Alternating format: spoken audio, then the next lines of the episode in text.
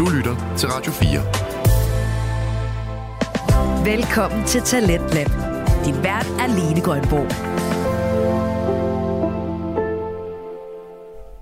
Som forældre til et ungt menneske med særlige behov, som eksempelvis autisme, kan man nemt få ondt i maven, når ens barn skal ud og møde arbejdsmarkedet. For kan barnet overhovedet passe et arbejde, og hvad skal man gøre, hvis der skal tages særlige hensyn? På den anden side, hvordan tager man som arbejdsgiver særligt hensyn til unge mennesker i praktik eller jobprøvning? Det er temaerne i aftens udgave af podcasten Autisme med Hjertet, hvor vært og familierådgiver Stine Bøsted taler med sin leder Rikke Tisselholt Nielsen om, hvordan vi skaber et arbejdsmarked, hvor der er plads til, at unge mennesker med udfordringer også kan få foden indenfor. Og det viser jo også, hvor meget samarbejde på tværs betyder. Fordi hvis der var nogen, der havde sat en kæppe i hjulet og sagt, hun kan kun få det forlænget hendes praktik to gange, så kan hun ikke være mere. Så skal hun have noget, et, et, altså så skal hun have nogle vikartimer eller et eller andet. Øh, hvis, hvis det var sket i starten, så var hun jo ikke kunne blive. Altså, øh, for hun var jo ikke klar til det, mm. men hun var stadigvæk klar til at være i vores hus. Jeg bruger historien i nogle af de ledelsesnetværk, jeg sidder i, øh, i forbindelse med, når vi netop taler om arbejdsmarked og rekruttering og det, der er egentlig det. Øh, hvad er det, hvor lidt skal der egentlig til for at lykkes med en opgave, som vi alle sammen er udfordret af lige nu, og få nogle, nogle mennesker godt på vej, som måske bare skal have det på en lidt anden måde. Vi er i gang med et Talentlab, hvor jeg i dag er din vært. Mit navn er Lene Grønborg, og vi skal sammen lytte til podcast i de næste to timer. Og det, du lige fik en bid fra her, det var podcasten Autisme med Hjertet, som vi skal høre her i første time af programmet. Autisme er en diagnose, som man hører relativt ofte. Men for lige at definere, hvad det handler om, inden vi går i gang, så er autisme, ifølge Psykiatrifonden, en udviklingsforstyrrelse i hjernen. Personer med autisme har en anderledes måde at opleve verden på og kan have nedsat evne til at sætte sig ind i andre menneskers tanker og følelser. Det gør sociale sammenhænge og kommunikation med andre svært. Og som regel vil personer med autisme være mere følsomme over for sansindtryk, men samtidig kan de være gode til at fordybe sig og er ofte ekstremt detaljeorienterede. 65.000 mennesker er ifølge de seneste opgørelser udredt for autisme i Danmark. Det svarer til 1,1 procent af befolkningen, men ser vi på børn og unge, så er det lidt højere, for her er det 2 procent mellem 0 til 17 år, der har en autisme-diagnose. Og i podcasten som Autisme med Hjertet, der kan du altså blive klogere på netop autisme gennem samtaler med mennesker, som har det tæt inde på livet. I det afsnit, som jeg sætter på lige om lidt, der skal det handle om, hvordan man får unge mennesker med autisme i arbejde. Både hvordan man som forældre kan hjælpe og skubbe på, men også om, hvordan man som arbejdsgiver eller kollega kan være med til at støtte i hverdagen. Jeg har vel altid som mor haft et eller andet drøm om, at der er nogen, der vil mit barn det allerbedste, og man kan jo ikke kun stille krav til alle mulige andre mennesker om at ville det allerbedste, uden også på naturlig hånd også at vil give en hånd selv, hvis man kan. Og det tror jeg er sådan en del af mit DNA, at, at øh, der skal være plads til alle. Ja, og jeg tænker især alle de her børn og unge, som vi to er optaget af, de skal møde et samfund, hvor der er mulighed for, at kasserne ikke er firkantet. Men at kasserne med den lovgivning, vi nu engang er hængt op på, alligevel også bliver formet efter, hvad det enkelte menneske har brug for, ikke noget, nogen har siddet og besluttet sig for. Du lytter til Autisme med Hjertet. En podcast om autisme set inde og udefra. Din vært er Stine. Stine står bag familierådgivning med hjertet. Hun er mor til en dreng med autisme, uddannet pædagog samt familierådgiver.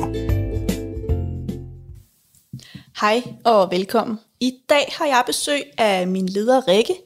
Vi skal tale om, hvordan en arbejdsplads kan være med til at hjælpe mennesker med særlige udfordringer eller behov til et godt arbejdsliv, og dermed også et godt liv.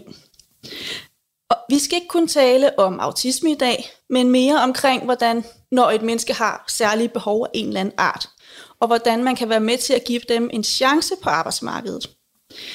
Og så skal vi høre om, hvad der sker, når en arbejdsplads formår at lave en ramme, som alle medarbejdere kan være i, også selvom man måske har nogle udfordringer i forhold til at gå på arbejde.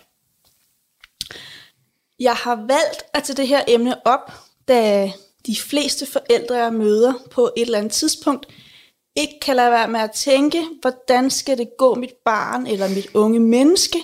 Hvordan skal mit barn kunne passe et job? Øh, og jeg har valgt at invitere en leder med, som forhåbentlig kan være med til at inspirere andre arbejdspladser til at tage godt imod mennesker, som på et eller andet tidspunkt, som har nogle særlige behov og brug for en ekstra hånd i ryggen. Jeg har som sagt besøg af Rikke.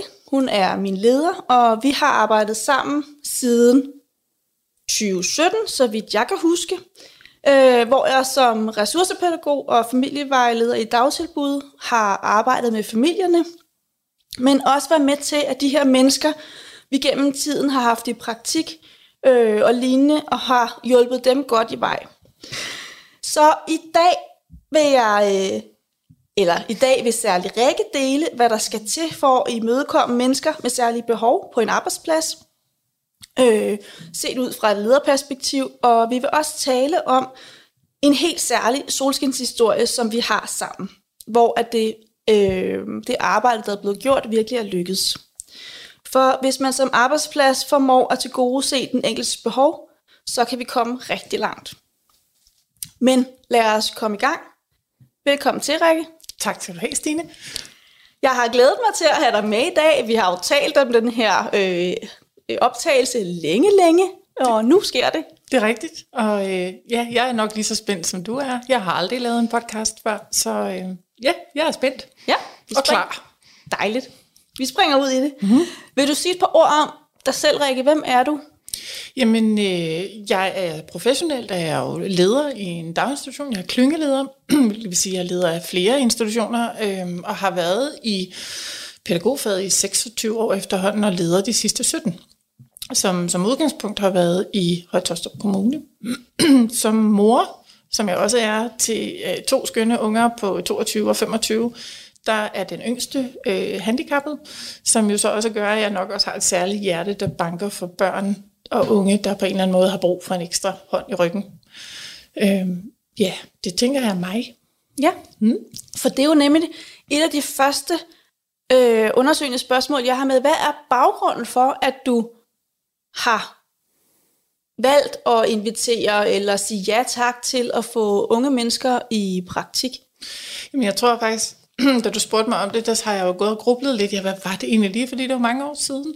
Øh, og min praktikmapper har været tykke gennem, øh, gennem årene, men øh, jeg fik faktisk kontakt til, øh, til ISS Jobcenter for rigtig, rigtig mange år siden, hvor jeg var ude og holde nogle oplæg til de her unge mennesker, som var af forskellige karakterer, men som alle sammen havde brug for at vide, hvordan får man egentlig en fod ind på et arbejdsmarked? Hvad kalder det på, når man skal ud og have sit første job?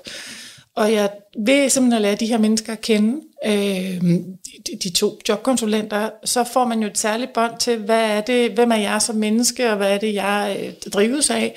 Og faktisk gennem øh, en af dem øh, fik jeg kandidaten til, til den solskinshistorie, du gerne vil tale om senere. Ja. Så det er ligesom baggrund for, at du kom i gang. Var, var hun den første, Ja, hun var sådan den øh, reelle første, hvor at vi har kigget på unge mennesker, som øh, på forhånd godt er beskrevet som være psykisk sårbare eller have nogle særlige behov af en eller anden karakter. Så hun var den første. Hun er ikke den første praktikant. Dem har der været, og mænd rigtig mange af. Egentlig fordi jeg nok altid har haft en tro på, at alle mennesker skal have en chance i livet. Og det er også borgere, som på en eller anden måde har brug for at komme ud og finde ud af, hvad der er godt for dem. Øhm, så det, dem har der været rigtig, rigtig mange af. Så det jeg hører er, at din drivkraft for at sige ja tak til det her, det bygger måske særligt på, at du selv har din datter.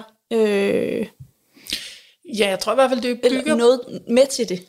Ja, jeg tror i hvert fald, det bygger på det med, at jeg jo også render rundt og har gjort det. Hun er 22 i dag, og er godt i, på vej på den anden side af sin uddannelse, og alt det, der har været omkring hende, men, men jeg har vel altid som mor haft et eller andet drøm om, at der er nogen, der vil mit barn det allerbedste, og man kan jo ikke kun stille krav til alle mulige andre mennesker om at ville det allerbedste, uden også på naturlig hånd også at ville give en hånd selv, hvis man kan. Og det tror jeg er sådan en del af mit DNA, at, at øh, der skal være plads til alle, og vi må sno os for at få det til at lykkes. Ja, og det virker meget genkendeligt. Altså, nu har vi jo også arbejdet sammen i mange år efterhånden, men, men det er jo også det, at der et eller andet sted kan drive mig i det. Altså, mm. når vi har dem, der er i praktik, ikke? fordi jeg selv også er mor øh, til, til Anton, som jo har autisme, og at det der med, jeg kan også stå med tanken, hvad skal der blive af ham? Og som du siger, vi er så afhængige som forældre i, at de bliver mødt af nogle mennesker, som kan have, give dem hånden i ryggen og passe på dem og møde dem der, hvor de er. Øh, og det er jo også, altså, ja, det vil jeg også bare gerne være med mm. til at give dem. Mm. Øh. Jeg tror også, det er det der med, at man på en eller anden måde afsøger øh, samtlige muligheder for ens barn, og så lader sig slå til tåls med på et eller andet tidspunkt, okay, nu nåede vi grænsen, det, nu kan vi ikke skubbe mere, men, men vi må ikke holde op med at prøve, fordi vi møder en lille smule modstand. Vi bliver, vi bliver nødt til at, altså, jeg må forhåbentlig vil gerne dele det her med, at du og jeg møder hinanden, har vi jo tit talt om det her med, at du er rund, jeg er firkantet, øh, så hvordan får vi skabt en form, som gør, at der er plads til både dig og mig i vores samarbejde, og nu har vi en, en eller anden stjerneformation, eller hvad pokker vores form er, men, men ind i det øh, tror jeg også på, at andre mennesker skal, altså de skal ikke være så kassetænkende, og jeg tænker især alle de her børn og unge, som vi to er optaget af, de skal møde et samfund, hvor der er mulighed for, at kasserne ikke er firkantet. Men at kasserne med den lovgivning, vi nu engang er hængt op på, alligevel også bliver formet efter, hvad det enkelte menneske har brug for, ikke noget, nogen har siddet og besluttet sig for. Det er jo min kamp som mor også, øh, i forhold til mit barn. Der er også en sagsbehandler, der er på hårdt arbejde, når moren sidder og siger, den der kæreste der, ah, den former vi lige, så den passer til mit barn. Ikke? Øh, og tur at tage de der udfordringer. Og det er jo fordi, jeg har set, det kan lykkes. Hvis man tør, så kan man faktisk lykkes med rigtig meget. Og det er jo det, der kendetegner, hvordan du arbejder. Kan vi sno det? Og det er jo ikke, fordi vi altid skal sno det, men kan vi få det til at lykkes, så hvis vi er gå en lille omvej, eller gå en anden vej end traditionelt, så hvorfor ikke gøre det? Jamen, jeg tror, ja, jeg snor mig nok tit, tror jeg. Øh, og det handler ikke om manglende respekt for autoriteter eller lovgivninger og regler, men jeg tror også, noget kan trykprøves på en eller anden måde til at finde ud af, kunne vi ikke godt? Øh, og så er jeg jo heldigt, synes jeg selv, udstyret med en rimelig krøllet hjerne, som på en eller anden måde jo også tænker nogle kreative forslag ind i at få det til at lykkes, og tør også godt sige det højt, det jeg ser og det jeg tror på. Øh, og på den måde få det trykprøvet og se, kunne vi gå i den her retning? Øh, og jeg synes faktisk, at der er en del af det, der lykkes øh, hen ad vejen. Men det har da også, det har da også kostet sit. Men, øh, men det, jeg har fået tilbage, øh, opvejer langt, langt, langt den udgift, der har været rent øh, menneskeligt og tidsmæssigt ind i det. Ja, fordi det er jo, du taler jo rigtig meget i forhold til samarbejdet ikke? Med, med, med menneskerne rundt om vores børn. Og det er jo der, at det, ofte kan lade sig gøre at sno sig, hvis, man, hvis vi også som forældre selv kan se nogle muligheder i, hvordan vi kan dreje den, så, så synes jeg også, jeg har oplevet, at, der, at de professionelle også gerne vil prøve at sno sig. Mm. Øhm, men, men jeg oplever også, at de tit også ligesom skal hjælpes lidt til at se nogle andre muligheder end den firkantede kasse. Den kunne også være lidt rektangulær eller noget andet end helt kvadratisk. Ja, og jeg tror også, nu har jeg jo været heldig på sin vis at være i en kommune igennem rigtig mange år. Jeg tror også, at det er en gave fra min side af, at egentlig også altså, sidde på begge sider af bordet. Også at være forældre og være optaget af, hvad det vil sige at være forældre, og hvad det vil sige at være forældre på overarbejde i forhold til et barn eller en ung, man har med særligt behov. Så, så derfor så, så synes jeg jo også, at vi skylder både forældre og børn som arbejdsgiver og os så meget vi kan på baggrund af den viden, vi har, og, og det ved jeg i hvert fald, du og jeg har talt om mange gange. Jeg kan også huske, at vi engang havde en, en fælles medarbejder, kollega, som, som kom ud i at prøve systemet og, og siger, hold nu op og holder I fast i mange snore, og hvor jeg sådan tænker, ja, det er et rigtig fint billede på, hvorfor man også nogle gange som arbejdsgiver skal støtte forældre og unge i at holde i nogle af alle de her mange snore, som der jo er, når man er i kontakt med et system, der byder på mange repræsentanter. Ikke? Ja. Øhm. Og jeg tror i hvert fald, de forældre, jeg har mødt på min vej, af forskellige karakterer, giver oftest udtryk for, at de føler sig magtesløse ind i systemet på en eller anden måde, at det bliver, det bliver svært at være kreativt tænkende, fordi man bliver mødt af den firkantede kasse. Jeg har jo ikke noget på spil. Jeg har alt muligt at vinde som arbejdsgiver ind i det, så derfor tør jeg også godt måske at være lidt mere modig, for mine følelser kommer ikke i klemme øh, på samme måde, som man jo gør som forældre. Øh, så derfor synes jeg, at sådan nogle som os er sindssygt vigtigt i at kunne hjælpe de forældre, der gerne vil prøve at få den hjælp, vi kan. Og det taler jo også ind i det, noget af det, vi også har talt om mange gange, at det betyder, man skal ikke have prøvet at sidde på begge sider af, af, af mødebordet, men det, at man har prøvet det, både at sidde som forældre, men også sidde som fagperson, gør bare noget magisk, eller kan i hvert fald gøre, at man kan se tingene fra flere sider, om du så sidder der som forældre til, til et møde, eller man sidder der som fagperson til et andet møde. Giver det mening? Mm. Jamen, jeg tænker, jeg, vil, jeg, da du sagde det, du lige gjorde nu, så kom jeg sådan til at tænke på det her med, at jeg havde lyst til at sige, at det gør noget ved ens hjerte. Og det, det lyder måske lidt umenneskeligt for alle de andre, der ikke undskyld, sidder på, på begge sider af bordet, men, men jeg synes, det gør noget ved vores hjerte, og det gør helt klart noget ved mit hjerte, at, at jeg jo har et, et indet håb for, at jeg som forældre også møder nogen, som har det hjerte med og gerne vil gå en ekstra mil for mit barn og ung, øh, ligesom jeg gerne vil gøre det for nogle andres. Så, så det er jo også båret af, jeg er hverken Florence Nightingale eller noget andet godt ind i det, men, men jeg er båret af, at jeg håber, at der også nogle andre vil gøre det samme. Så derfor går jeg gerne lige lidt længere. Ja, det bygger jo bund og grund på, hvad er det for et menneskesyn, og man, du kommer med, ikke? Mm. Ja, og så tror jeg, ja, i høj grad menneskesyn, men i høj grad også det her med, at, at, at øh, vi skal jo have plads til at lære, at vi jo ikke alle sammen er ens. Øh, og jeg synes, der er, nu arbejder vi jo med små mennesker øh, fra 0 til 6 år, og jeg synes også, de har en glæde af at opleve, øh, hvordan voksne mennesker også er, øh, og at der er mennesker, der ikke er som dem. Øh, og der er mennesker, der er anderledes, men vi er lige meget værd som mennesker. Det ved jeg godt på et menneskesyn, men for mig handler det også om, at vi har alle sammen godt af at møde det, der ikke er som os selv, øh, og lære det. Ja. Du lytter til Radio 4. Og det gør du med mig, Lene Grønborg. Jeg er din vært her i Talentlab i dag, hvor vi sammen lytter til fritidspodcast fra hele landet. Det vi lytter til lige nu, det er altså podcasten Autisme med Hjertet, hvor vært og familierådgiver Stine Bøsted, hun taler med sin leder Rikke Tisselholt Nielsen om, hvordan vi skaber et arbejdsmarked, hvor der er plads til, at unge mennesker med udfordringer, de også kan være med. Tak Rikke, det var sådan lige sådan en lille krølle, øh, synes jeg. Øh, men, men den er også rigtig vigtig at få med, fordi det, det er jo det, der er udgangspunktet for vores snak. Men hvis vi skal tune os lidt mere ind på, på hvordan gør man det her rent praktisk? Altså hvis man som, som, øh, som leder eller arbejdsplads tænker, vi kunne da godt tænke os at få et ung menneske i praktik, eller, og jeg ved heller ikke helt, hvad vi skal kalde det, fordi er det, er det praktik, eller... Ja, altså dem jeg har... Jeg, jeg, Ja, hvordan gør man det egentlig? Jeg, jeg vil sige, de kandidater, som jeg har været, i, øh, har været så heldig at have under mine vinger, er jo kommet til mig gennem øh, mit netværk af mennesker, som enten, ja, det lyder måske lidt smart, men har hørt om mig, eller har hørt om vores solstråle historie, øh, men øh, jo nogen, som ved, hvem jeg er som menneske, og hvad det er, jeg står på, og hvad det er, vi kan øh, også hvad vi to kan, øh, gør jo, at de henvender sig, øh, fordi man har nogle samarbejdssnitflader øh, på tværs i en kommune.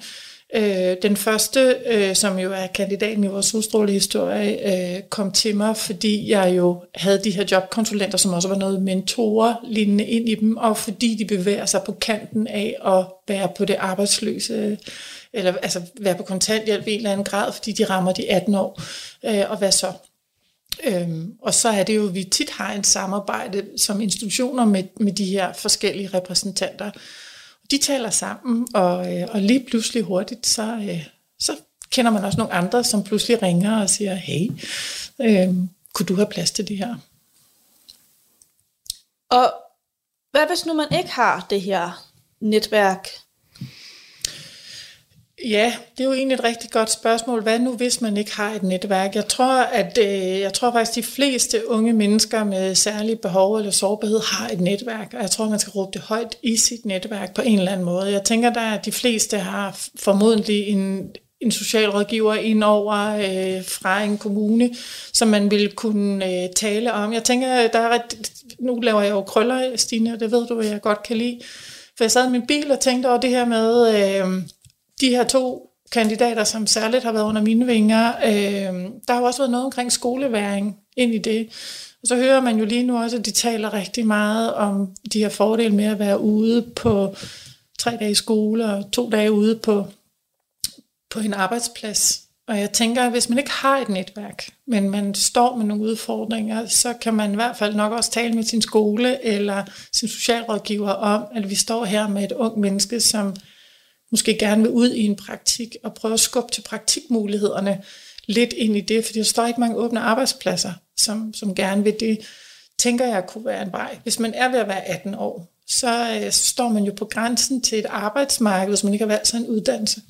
Og så kommer jobcentret helt på automatik på banen, medmindre man har nogle meget selvforsørgende forældre ind i det. Øhm, og så sker der noget, fordi der er særlige indsatser for unge på 18 og derover. Så det er jo, det er jo nogle veje ind. Øh, og så vil jeg jo som menneske og leder altid sige, hvis man står med et ungt menneske, som virkelig godt kunne tænke sig at prøve hele det her dagtilbudsverden af, eller med hos autolakeren, eller gardneren, eller hvad det nu kan være, så det allervigtigste, man kan gøre, det er bare gå ned og spørge. Øhm, du spurgte mig om en ting, øh, inden jeg kom. Hvad, hvad, hvor, hvor skal man stå hen som forældre i det her? Og lige der kunne man måske godt lave en, øh, en uformel henvendelse på det hint, man har i sin mave som forældre om, og det kunne være en god idé at, at gøre noget andet, end at blive ved med at gå i skole eller sidde derhjemme på værelset. Øh, så kan man jo altid gå ned og snakke og sige, hm, hvad tænker I om det her? Øh, så, så jeg tror, at det her med at være forældre også kan handle om, ikke kun at åbne kommunale hjælpedøre, men at man jo også faktisk selv øh, kan sige, øh, Ulla har ikke brug for at få løn, men Ulla har brug for et sted at være. Kan hun være her øh, tre timer om ugen? Øh, fordi det vil gøre noget godt for hende socialt, og så vil hun komme ud af værelset, eller gøre et eller andet. Og det tror jeg, der nok vil være nogen, der vil sige ja til. Og nogen vil måske også sådan tænke, uh, hvad kalder det på for mig? Men jeg tror, de fleste af os vinder på det. Ja. Og, og hvad, med, hvad kan man gøre som, som arbejdsgiver, som leder, hvis, hvis man tænker, det vil jeg egentlig gerne. Øhm, altså jeg vil gerne have, have et, et ung menneske i praktik, men jeg har ikke øh, hvad hedder det, øh, netværk til nogle jobkonsulenter, eller hvad, hvad, hvad gør man så, hvis man tænker, det, det tror jeg faktisk godt, jeg vil prøve af? Altså hvis man nu arbejder i Hørsholm Kommune, så kan man jo skrive til mig. Øhm, det vil jo være en start. Men derudover så er der jo jobcenter alle vegne, så længe det varer. Men, men der er jo jobcenter, som gør, at der er nogle, øh, børne, altså nogle unge konsulenter, som, øh, som står med de unge mennesker, som skal ud. Og man, man skal jo ikke stå og vente på, at der er nogen, der henvender sig. Man kan jo også selv sige, åh, oh, jeg har hørt den her podcast, det lyder enormt spændende, det kunne jeg virkelig godt tænke mig at være et sted, hvor nogen kunne komme ud og, og, og lære noget ind i det. Øh, kender du så nogen? Øh, jeg har arbejdet også sammen med styrket familiebehandling, som, som jo også ved, at vi kan noget, og øh, det er jo også der, hvor at, øh, man lærer nogen at kende. Så, så jeg tænker, hvis man sidder som leder i en hvilken som helst kommune, så kan man jo henvende sig til det netværk, man ved, der er i kommunen. Øh, og på den måde sige, hmm, er det, hvem, hvem arbejder med de unge i den her kommune? Øh, måske kender man en skoleleder, måske øh, kender man lederen af ungdomsskolen, eller altså så på den måde kan man komme ind.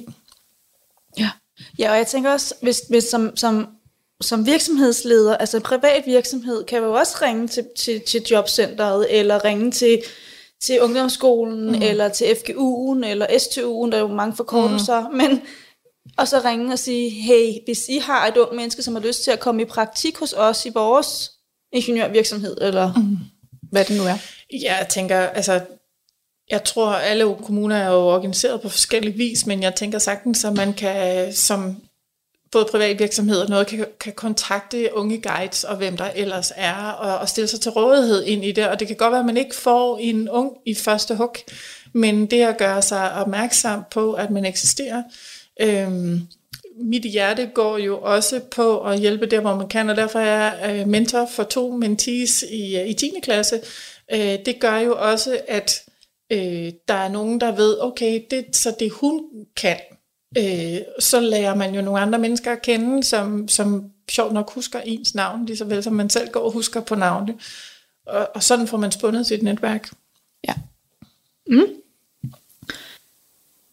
Men hvordan ser det ud i forhold til det at være arbejdsgiver for et ung menneske, som kommer og siger, jeg vil gerne i praktik, og det siger du, det er fint.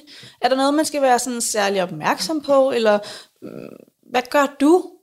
Ja, man skal altid være super, super opmærksom på, at man skal ud i en, hvad skal man kalde det, jeg ved faktisk ikke, hvad det rigtige ord er, men, men ud i sådan en bevildet praktik. Forstået på den måde, der er nogen, der skal sende ind i praktikken.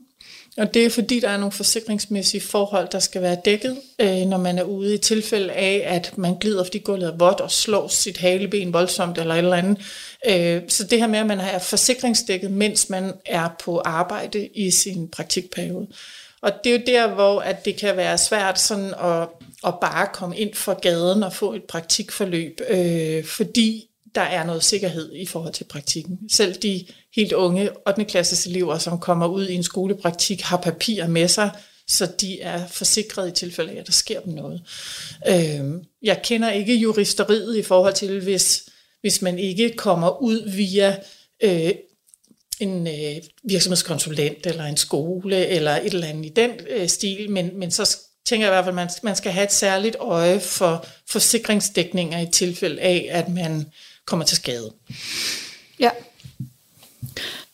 Og kan der være, kan der være problemer i, eller udfordringer i at få et, et, et ung menneske i praktik?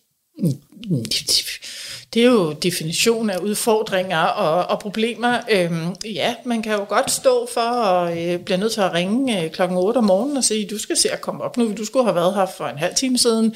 Øh, man kan godt risikere, at, at der er noget arbejde ind i det, fordi de unge mennesker kommer jo med meget forskellige forudsætninger for, hvad de kan. Øh, og så tror jeg, at det aller, aller vigtigste for egentlig at undgå så meget som muligt at komme ud i udfordringer og problemer, det er at få klaret ordentligt af, inden man starter. Hvad, hvad er mulighederne? Vi har haft en ung pige ude, som, som kunne komme to gange to timer på en uge, men så er det der barnet sat. Så går jeg jo ikke med forventning om, at hun skal være der fra 8 til 16 tre gange om ugen, men hun kan det her på en god dag. Øh, vi har også haft ung ud, hvor det handlede egentlig bare om at lære at komme op og ud af døren, øh, og så kunne være der lidt tid så er det jo noget med at afklare, øh, er det bedre om tirsdagen, fordi så er weekenden rullet ordentligt af, eller fredag en dårlig dag, og helst efter klokken 12, og, og sådan noget. Så, så det er jo et eller andet med også at gøre noget research på det unge menneske, man får med ud. Og jeg tænker især her, alt afhængig af hvordan man kommer ud, er der også noget med, at nogle unge kan selv fortælle, hvad der er godt og skidt. Nogle synes, det er enormt svært at fortælle, hvad der er godt og skidt, fordi de synes, det er enormt akavet at sidde over sådan en dame, og prøve at fortælle, hvad man godt kan lide eller ikke kan lide. Og der kan man som forældre jo godt være med, øh, men man skal have klaret for inden, hvad vil du gerne have, jeg hjælper dig med at sige. Øh, hvor der jo også er, det kan man også som ung få sin virksomhedskonsulent, eller mentor, eller unge guide, eller hvem pokker man har med sig, øh, til at hjælpe en med at få sagt de ting, man har brug for at blive sagt øh, ind i det. Så er det jo på gefyl, Ja. Rigtig meget af det, synes jeg. Menneskekendskab og gefyl ind i det. Og så huske, at det er ikke en ordinær ansættelse på lige fod som øh, en ny pædagog eller en ny rengøringsdame eller hvad det er. Det er et ung menneske, som skal guides ind i arbejdslivet. Ja, så ved jeg jo også, Rikke, at du gør også meget ud af at sætte rammen. Altså selvfølgelig tilpasse den i forhold til det unge menneske, så, så vedkommende har, har mulighed for overhovedet at, at, at, at være på arbejdspladsen. Øh, men, men også der med at fortælle, hvordan er det egentlig at være på en arbejdsplads? Hvad vil det sige at være på en arbejdsplads, at man faktisk møder til den mødetid, man har fået, og hvis man bliver forsinket eller syg, så skal man ringe og sige det, og altså de der ting, som, som jo kan ligge sådan for os andre, fordi vi har arbejdet i mange år som en selvfølge, men måske ikke for det her unge menneske. Jamen, jeg tænker i bund og grund, at det jo vel er ordinært for alle nye mennesker på et arbejdsmarked at man skal vide, hvordan man gør. Øh, hvad er det for nogle sociale koder, vi har? Hvad er det for nogle regler rammer, vi har? Hvad er det for nogle forventninger, vi har? Jeg ved altid, at jeg får et smil, når jeg siger, og her går vi klædt sådan her. Øh, ingen bare maver, eller hvad det nu kan være, nedringet bluser eller noget. Altså, der, der kan jo være mange ting i det, og jeg tror, at vi er jo et fag med rigtig meget tavs viden, når vi arbejder ind på dag, fordi vi gør bare det, vi sådan, det, det er jo det, det, vi gør, uden at vi får snakket om det.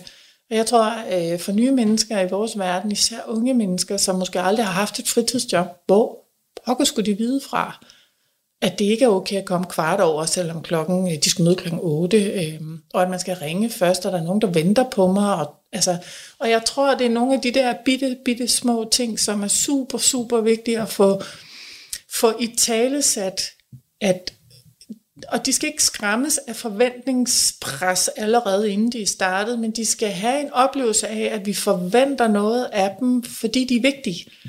Fordi vi synes, de er vigtige, fordi vi virkelig, virkelig gerne vil have, at de lykkes. Ja, fordi de har jo en betydning, ja. når de er hos os. Ja. Altså, så nej, vi, ikke, vi, vi bliver faktisk bekymret, hvis ikke du kommer mm. klokken 8, når du skulle møde klokken 8. Så ringer vi til dig og siger, hey, Ja. Hvor er du henne? Øhm, og det er jo lige så meget en bekymring i forhold til, at der skete noget på vejen, eller har du en dårlig dag i dag, eller hvad er det, der gør, at, at du ikke er mødt? Ja, så tror jeg, at det der med egentlig også at have en forventning om, og det lærte jeg faktisk for rigtig mange år siden i min første år som leder. Jeg husker faktisk, at jeg havde en ude i virksomhedspraktik, som sagde, at jeg skal på, på samtale på kommunen, øh, og det skal jeg kl. 10. Øh, og så ses vi bare i morgen, og bare sådan, men, men du, har, du har fri kl. 3, altså øh, det skal vi ikke blive enige om, at det er måske en times tid, du er der, og så kommer du tilbage, og hvor det her øh, menneske kiggede på mig og sagde, det er du den første, der beder mig om at gøre. De andre har været ligeglade med, om jeg kommer tilbage. Så jeg er da ikke ligeglad med, om du kommer tilbage. Du, vi har jo en aftale. Jeg tror, det der med at have en aftale om, hvad er det, vi forventer hinanden, og at vi overholder aftaler. Og det gælder jo ikke kun det unge menneske, eller øh, hvem det kan være. Det gælder jo også mig. Jeg kan jo også overholde mine aftaler. Altså, hvis jeg indgår en aftale med et ung menneske om, at vi skal have en snak, så kan jeg jo ikke bare sådan tænke, det er jeg ligeglad med. Det, det skal vi jo gøre. Men det handler jo også om, igen, om at føle, altså, at man er værdifuld, mm. og en del af, af alle andre på arbejdspladsen. Altså, fordi det, sådan er det at være der. Altså, så, så gør man de ting, ikke? Så er du ikke særlig, fordi at du så kun er på arbejde fem timer om ugen, Nej, jeg tror, altså, jeg tror faktisk, at apropos det der med at være særlig, jeg tror altså, det er vigtigt, at hvis man vælger at hive et ung menneske ind under sine vinger, og, øh, og, og, og give dem et indsigt i, i det her nye arbejdsliv, så skal man være særlig i form af, at man, man løfter en særlig opgave. Og det kan jo være mange ting. For nogle er det øh, helt særligt at få lov at folde hagesmækker. Der er der måske nogen, der når der lytter til det her, tænker, ah, come on, øh, hvor særligt kan det være, det er betydningsfuldt for nogen. Øh, for nogle andre kan det være at, øh, at spise frokost med børnene og, og hjælpe dem med at lykkes med det. Det er min særlige opgave. Altså, så, så det er også det her med, at man kan ikke tage et ung menneske i praktik, uden at have et særligt formål med, hvor er der lige en særlig opgave, som det her menneske vil kunne lykkes med. Og ja, vi er jo meget forskellige jeg vil ikke kunne drives af at skulle folde hasmækker på min arbejdsplads ene og alene, men, men det er der nogle mennesker, som, er, som synes, det er det mest magiske sted at starte. Og jeg tror det der med, hvis man tager en ung i praktik, så skal man tage en ung ind, fordi man har noget særligt, de kan udføre. Og ikke fordi, så kan de bare være der. Det er ikke noget mere kedeligt end bare at være der. Hvem er man noget for, hvis man bare skal være der for nogen? Altså, så, så på den måde tror jeg, det er vigtigt at, at have med for øje, at man skal udpege noget, der er godt for dem. Ja, lige præcis. Og være nysgerrig på, hvad vil være givet for dig at, at lave, når du er her, ikke? Ja, hvad kan du lide at lave? Ja. Øhm, og vi får jo også nogle gange, så møder jeg jo også mennesker, som sådan, jeg vil virkelig, virkelig gerne det her med de her børn, og jeg tror virkelig, vuggestuer godt, og så ender de med at stå ude i køkkenet. Fordi det der, de troede, var måske ikke helt så fedt, som det så så ud på papiret eller i tankerne, og så fandt man ud af, at det var faktisk meget, meget sjovere at lave råkost og, og være en del af det, man gør i et køkken. Så skal vi jo også huske at være fleksible ind i det. Øh, og det betyder jo også, at når man som arbejdsgiver vælger at hive unge mennesker ind under vingerne, så er det jo ikke, det er jo ikke mig, der har dem i praktik. De sidder jo ikke og, og lærer noget inde på kontoret. Det, der, der har vi simpelthen ikke arbejdsopgaver nok i en daginstitution til lige det. Men at man det er en hel personalegruppe, der siger ja tak til, at vi har et ung menneske, som er ude at eksperimentere og finde ud af, hvad der er rigtigt og forkert. Ikke? Og, og hvad giver det en arbejdsplads at have sådan et ung menneske? Det giver i høj grad også, øh, altså jeg synes, dem jeg har haft, har, øh, har fået nogle ekstra hænder ind på en måde. Øh, jeg synes, de fleste unge mennesker, jeg har haft inde, formår jo noget børnehøjde, som øh, er meget umiddelbart. Øh, og ja, vi formår at se nogle børn, der bliver glade ved et andet ungt menneske, som på en eller anden måde aldersmæssigt ikke er så langt fra dem. Øh, vi ser nogle unge mennesker, som øh, får et frirum at være i. Jeg tror, man må være meget koldhjertet, hvis man ikke bliver glad af at se et ung menneske begynde at smile, fordi de pludselig oplever sig selv værdifulde i en anden verden, end de havde set sig selv i før. Øhm, Solstrålehistorien er jo, jo helt særlig. Øh, vi har jo også en anden historie, hvor vi har en ung pige, som, som har brug for at komme ud hjemmefra, og øh, har brug for at have noget at stå op til. Skolen er for, for svær at være i, og øh, hvor vi jo i, i samarbejde med nogle forskellige instanser får et ung menneske til at, at, at, at komme hos os, noget der ligner en 15-20 timer om ugen, øh, og hjælper min skoleplacering, øh, eller en uddannelsesplacering ind i det. Og jeg tror, at det der med at se, at øh, vi møder et, øh, et ungt menneske, som har slået sig på livet, og som pludselig smiler og, og bliver glad for, at, at det er betydningsfuldt for dem, at, at vi tager imod dem hver dag, øh, til at de faktisk kommer for hjælp for os. Fordi lige der, der er jeg jo hudløs ærlig. Jeg tør godt at sige, nej, du skal aldrig arbejde med børn. Øh, anlægsgarden er langt bedre for dig, eller en særligt tilrettelagt ungdomsuddannelse vil være den helt rigtige vej, eller øhm, det, jeg, jeg, jeg tror, jeg, jeg, jeg har ikke lavet en særlig måling på, hvad, hvad personaler synes, de har fået ud af det sådan generelt set. Men jeg tror generelt en oplevelse af at se et menneske vokse, og øhm, ret blikket opad og kigge ud, øh, kan noget. Mm. Og så er der vel altid også en snært af det her med, at det er, det er en hjælpende hånd. Øh, nogle trives jo rigtig fint med, kan du ikke lige hente øh, flere tallerkener ud i køkkenet, eller sådan noget. Det, det, det er jo også en gevinst. Selv de små ting.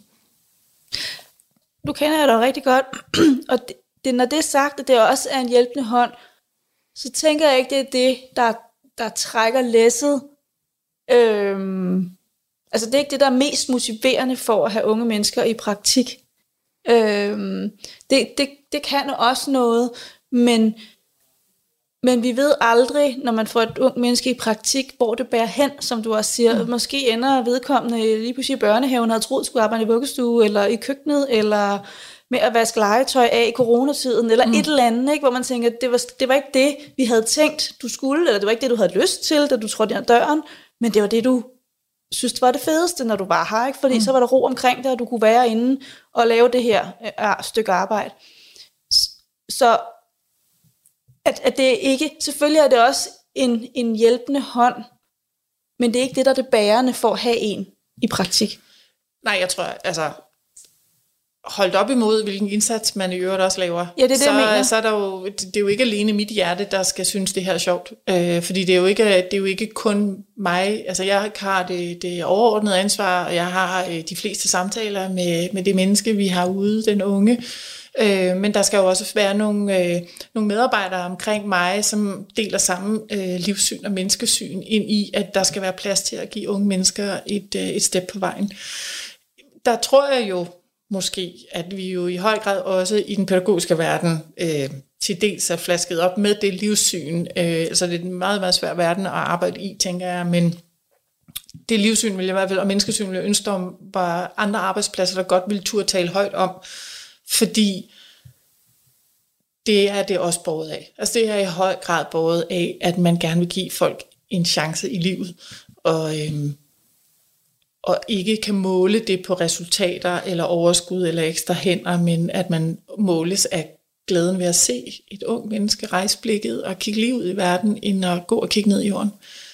Ja, for det er jo ikke bare at sige velkommen til, Ulla. Øh, du skal være inde på gul stue det, så skal Ulla jo lære at være derinde. Altså, ja. og, og hun skal jo sættes i gang med meningsfulde opgaver, som meningsfulde for hende, og vejen til at finde de meningsfulde opgaver for hende, er jo ikke altid bare snor lige, så der ligger, der ligger jo også et, et stort arbejde i at have en egentlig praktik, altså både for dig, men, men også inden for stuen af, altså de pædagoger på stuen. Men som du siger, det giver bare så meget igen. Øh, ikke kun af hænder, altså og, og hjælp på stuen, men, men generelt at se det der menneske, som kommer glad ind ad døren fra have gået med, med bøjet nakke og tænker, mm. åh, nu skal jeg ind igen, og mm. træder sig selv over fødderne, og så kommer ind og siger godmorgen, og bare går i gang, ikke? Jo, så tror jeg da, at det der med, at man, mm. talte vi lidt om i starten, det der med forventningsafstemning, er, bliver bare alfa og omega i det her, øh, at, at man ikke tror, man får, øh, altså det, det, at der kommer noget, øh, som måske kalder på noget ekstra. Der kommer et ung menneske, som kalder på noget ekstra, øh, som gør, at at vi skal have vores øh, forventningsbare afstemt på forhånd, og at det er legalt at komme og sige, jeg ved simpelthen ikke, hvad jeg skal gøre her, øh, jeg kan ikke få hende ud af sofaen, eller øh, jeg kan ikke tale til hende, hun vil ikke svare mig, eller så, så er det jo der, hvor at, at det koster tid. Men øh, jeg, jeg tænker, at al den tid, jeg har brugt gennem tiden, øh, er opvejet 100.000 gange af, af de succeser, der har været øh, undervejs også. Så, så det er det værd. Men det koster noget. Det er ikke gratis. Øh, på mange konti er det ikke gratis at gøre det, men det er det værd. Du lytter til Radio 4. Det er ikke gratis, men det er det værd, lød det altså her i podcasten Autisme med hjertet, som vi lytter til i dag i Talentlab.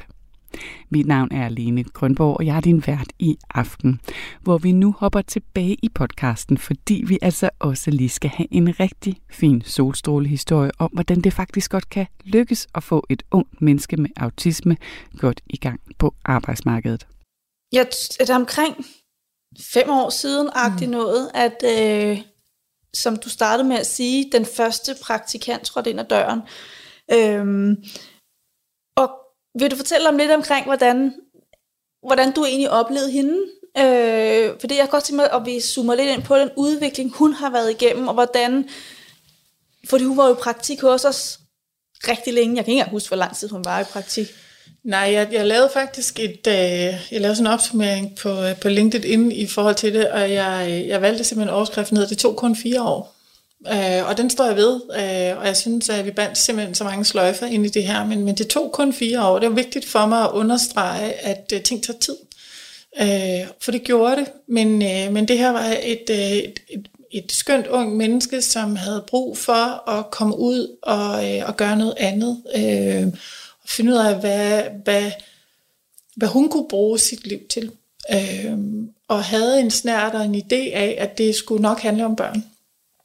Og da det her unge menneske starter, der starter vi faktisk ud i det her med, at det var to gange to timer om ugen på en god dag. Og der var perioder, hvor at det var kun en time, og så kunne, kunne det her unge menneske ikke rumme at være der mere. Øhm, og, og vi havde mange dialoger, vi mange skridt frem og rigtig mange skridt tilbage, og arbejdede os over tid ind i det.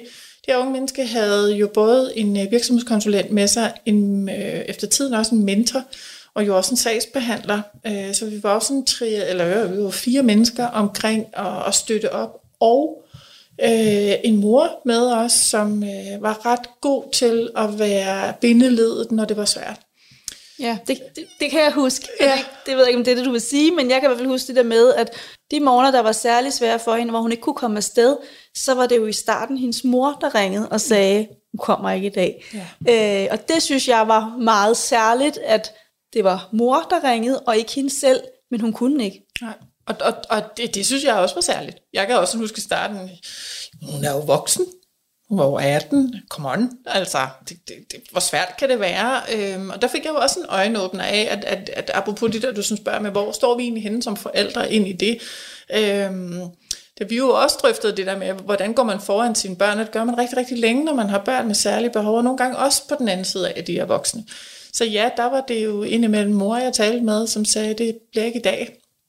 Fint, så bliver det ikke i dag. Og øh, vi arbejdede os jo langsomt og ihærdigt fremad, øh, indtil vi ramte øh, coronaperioden, må man overhovedet sige det her, det må man vel gerne, øh, hvor at, at der fik, fik øh, det her unge menneske faktisk mulighed for at få sine første øh, betalte vikartimer.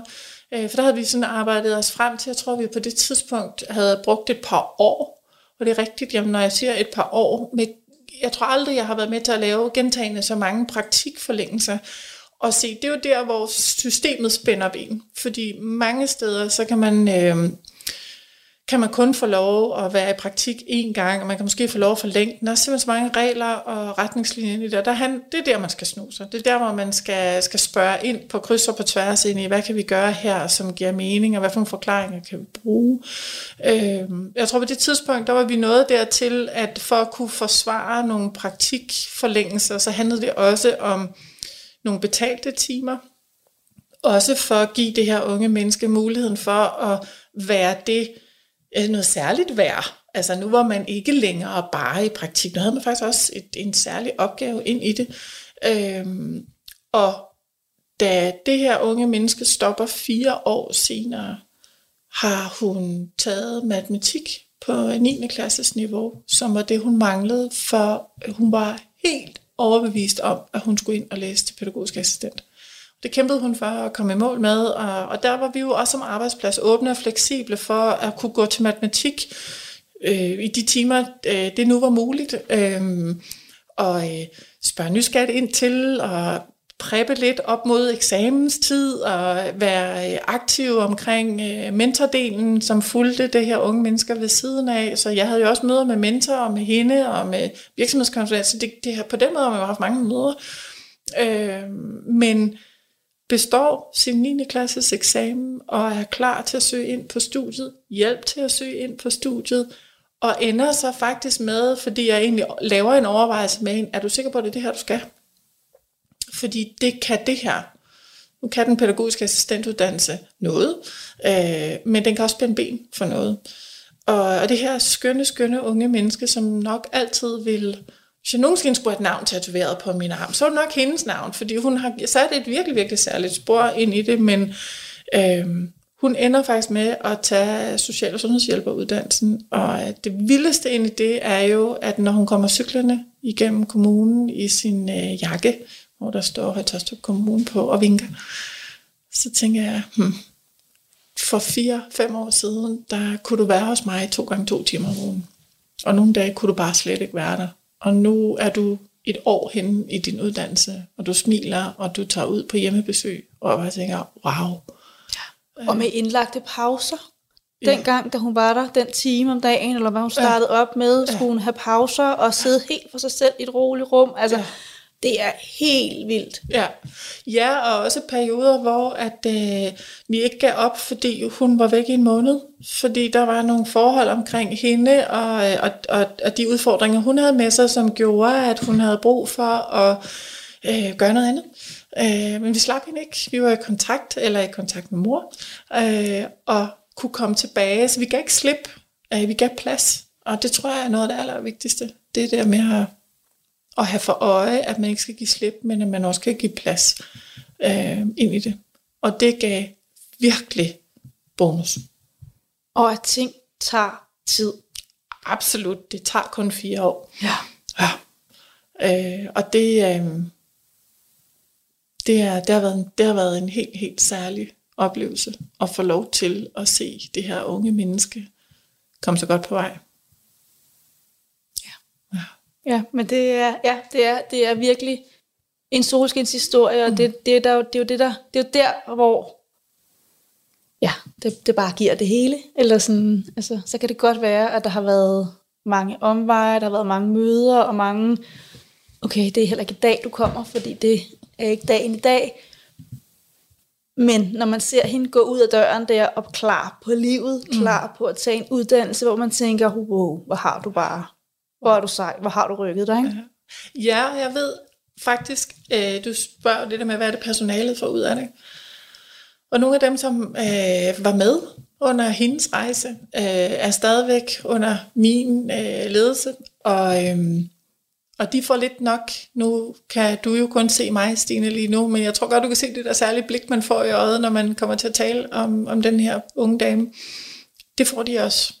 De kunne godt se det, og jeg tror, at det der var med til, at de gerne ville gøre det igen, handlede jo om, at vi så, at det at have tålmodighed, og have motivation for at hjælpe nogle andre, og give lidt ekstra, og holde nogle snore, og øh, lade tiden tage den tid, den tager. Øh, det gav bare 10 folk af bonus. Og, og den historie, tror jeg ikke alene for dig og mig har en betydning, men det havde det også for dem, som så hende vokse helt tæt på hver eneste dag. Og det viser jo også, hvor meget samarbejde på tværs betyder. Fordi hvis der var nogen, der havde sat en kæppe i hjulet og sagt, hun kan kun få det forlænge hendes praktik to gange, så kan hun ikke være mere, så skal hun have noget, et, et, altså så skal hun have nogle vikartimer eller et eller andet. Øh, hvis, hvis det var sket i starten, så var hun jo ikke kunne blive. Altså, øh, for hun var jo ikke klar til det, mm. men hun var stadigvæk klar til at være i vores hus. Ja, jeg, jeg tænker også, at der jo på den måde også sidder en, en mentor, en jobkonsulent og en sagsbehandler, som jeg forhåbentlig vel også håber har en særlig historie med sig, øh, som de også bruger fremadrettet. Jeg bruger historien i nogle af de ledelsesnetværk, jeg sidder i, øh, i forbindelse med, når vi netop taler om arbejdsmarked og rekruttering og det, der er ind i det. Øh, hvad er det, hvor lidt skal der egentlig til for at lykkes med en opgave, som vi alle sammen er udfordret af lige nu, og få nogle, nogle mennesker godt på vej, som måske bare skal have det på en lidt anden måde. Ja. Mm.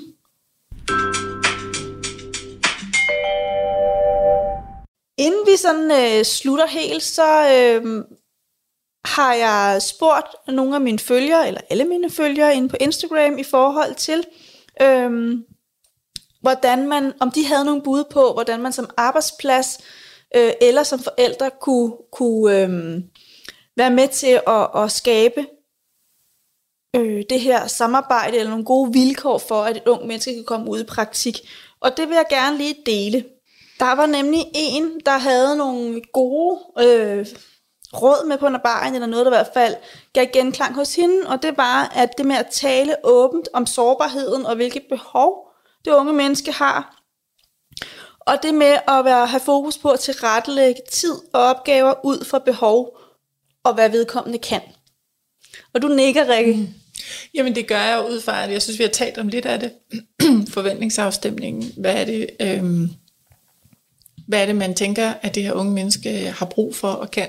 Jeg tror, øh, de fleste samtaler, jeg har haft, både når det er i talesat, at man er sårbar, eller ikke er i talesat, så har jeg jo været i gamet i så mange år, som man lærer mennesker at kende. Og som du ved, så er jeg jo øh, forholdsvis direkte ind i det, jeg ser. Og, øh, og spørger faktisk tit og ofte øh, den unge, er der et særligt sted, du har brug for en hånd i ryggen? Ind i det her? Er der noget særligt, jeg skal være opmærksom på? Er der noget særligt, jeg skal vide for, at det her lykkes for dig? Øhm, og det kan nogle gange være super, super svært at, at indrømme, fordi det jo også handler om, at man skal fortælle om noget, der er svært, eller fortælle om noget, man synes er pinligt, eller øh, noget, man måske ikke helt selv har lokaliseret endnu. Ikke? Øhm, og derfor så tror jeg, at man som forældre hvis man selv er med, det, hele det her med at forberede sig på, hvad, hvad vil sådan en, øh, hvad sådan en dame kunne spørge om, øh, der kan være noget ind i det. Jeg tænker også, der kan være noget ind i det som forældre, at øh, selvfølgelig med tilsavn for sit unge menneske, kunne det ikke være en god idé, at jeg lige ringer ned til Rikke og hører, hvad, hvad handler sådan en samtale om? Altså, for alt i verden er der jo aldrig nogen dumme spørgsmål, men man kan virkelig komme på glat is, hvis man sidder som en ung menneske og bare synes, at det er top pinligt. Eller det allersværeste, man nogensinde skal svare på, og så sidder der sådan en fremmed dame, man aldrig har set i et sted, man aldrig har været. Og, og der tror jeg, at man som forældre kender sine børn aller, allerbedst, så der er deres vinger jo rigtig vigtige, uden at det bliver en dialog mellem øh, forældre og mig, men at man får trianguleret den her samtale, så jeg kan høre, at din mor fortæller sådan og sådan, kan du selv sige lidt mere om det? Øhm, men at vi ikke skal gå på opdagelse i noget, som gør, at praktikken bliver super, super svær. Du lytter til Radio 4. Og jeg bliver nødt til at sætte podcasten Autisme med hjertet på pause lige her for en kort stund, fordi vi altså er ved at løbe tør for minutter her i første time af Talentlab. Men jeg er selvfølgelig tilbage med den sidste del af podcasten i anden time af programmet, hvor du får en række konkrete tips til, hvad man selv kan gøre som enten forældre eller arbejdsgiver for at hjælpe et ungt menneske med autisme godt i gang med at arbejde. Og så skal du altså også lidt med i anden time af en anden god grund, fordi i anden time af programmet, der bliver der også tid til at lytte til podcasten Medieubåden, hvor værterne Kasper og Christian taler om en af mine all-time yndlingsfilm, nemlig Ringenes Herre. Det bliver alt sammen i anden time af Talentlab.